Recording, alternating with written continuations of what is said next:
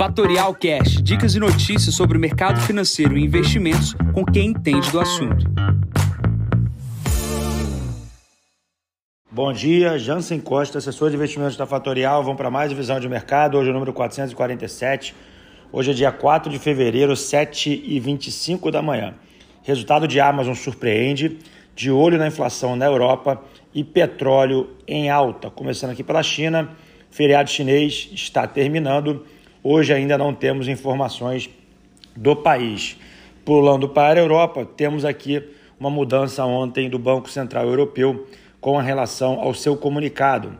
Falamos aqui ontem também do comunicado do Copom, a mudança do posicionamento, no caso do Brasil, de uma diminuição do pace de subida de juros, no caso do Banco Central Europeu, muito focado na inflação. Falei também no início da semana com relação à inflação dos países na Europa. Espanha com, com destaque na inflação, uh, Banco Central também inglês incomodado com o processo inflacionário subindo juros. Então, obviamente, o tema gira em torno da Europa e essa subida de juros impacta diretamente nas bolsas europeias. Hoje, a Alemanha, que é a bolsa DAX, cai 2,70 agora no momento. Com essa subida de juros, também o euro tem a melhor semana contra o dólar, tá?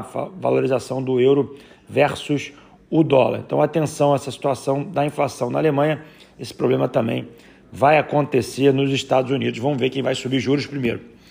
Pulando para os Estados Unidos, a gente teve ontem é, mais uma rodada de resultados corporativos, semana pautada nisso, Facebook caindo quase 25% ah, do seu preço em função da queda do número de usuários e a queda da receita, na verdade, a queda da lucratividade da empresa. Porém, hoje a Amazon, ontem à noite, obviamente, surpreende o seu resultado. A expectativa era de 3 dólares por lucro por ação e só veio 27 dólares por ação uh, o resultado. Tá? Então a empresa tem um resultado assim espetacular, sobe 10% no pré-marketing aqui no, no, no, início do dia e sustenta aqui o S&P 500 com esse resultado. Basicamente, a Amazon deixa de ser um e-commerce e tem as suas receitas pautadas ali no AWS, que é o serviço de cloud da Amazon, uma linha sensivelmente expressiva de receita, extremamente lucrativa e, obviamente, extremamente um crescimento bastante elevado. Então, gostaria que é, quem quiser entender mais sobre a Amazon, é um grande player global, é importante olhar para esse ativo, dado que o ativo é uma das maiores empresas do mundo, mas existe essa essa visão diferente para o ativo depois de um resultado tão expressivo como esse. É obviamente uma retração do mercado uh, poderia diminuir esses resultados, porém um mundo cada vez mais digital, precisando cada vez de dados, difícil isso acontecer. A Amazon é possível comprar do Brasil, você pode comprar uma BDR aqui no Brasil. Lá fora a ação custa 3 mil dólares, então quem tem menos do que 3 mil dólares para comprar uma ação, o interessante é comprar a BDR aqui no Brasil. Também temos situação importante, tempestade de inverno nos Estados Unidos pressionando o preço do petróleo. O preço do petróleo hoje, do tipo Brent, rompe a barreira dos 90 dólares, está na casa de 92,33, positivo aqui para todas as empresas de petróleo no país. Vai impulsionar o nosso índice Bovespa aqui na abertura nesta sexta-feira. Pulando para o Brasil, a gente comentou ontem sobre operações de M&A que aconteceram.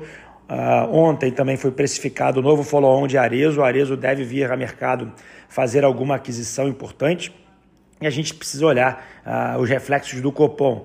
Ontem dei uma entrevista na Rádio Bandeirantes falando sobre isso. A curva de juros ajustou bastante é, em função das novas apostas. O Banco Central está é, tá ali é, olhando para a inflação e, obviamente, um pace menor de subida de juros ajusta e diminui a pressão na parte curta da curva, que era aquilo que incomodava muitos dos investidores.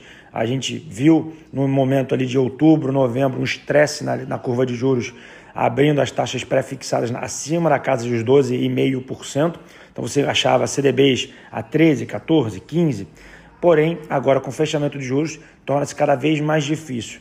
Outra questão também importante, com o aumento da curva de juros, a gente via CDBs na época que eram 2% de taxa de juros, pagando 130%, 140% do CDI, que era uma maravilha, que hoje, com o aumento dos juros para casa de dois dígitos, é praticamente impossível você encontrar esse tipo de título. Então, você vai encontrar hoje CDBs pagando 108%, 109%, 115%, no máximo 125% uh, por cento do CDI, porque os juros estão lá naqueles níveis mais altos, tá?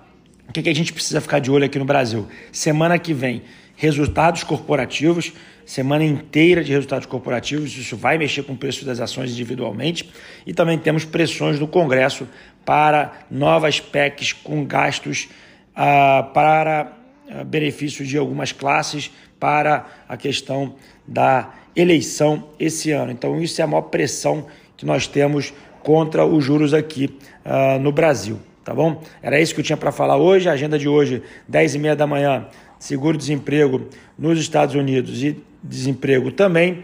E nesse momento, o S&P opera com 4.483 pontos, sobe 0,31%.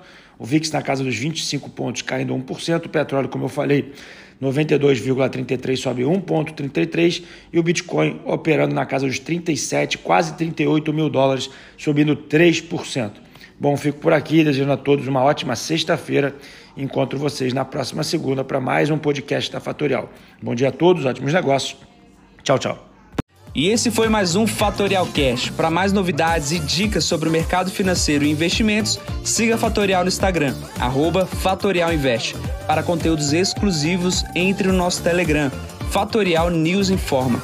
Para saber mais sobre a Fatorial, visite o nosso site fatorialinvest.com.br.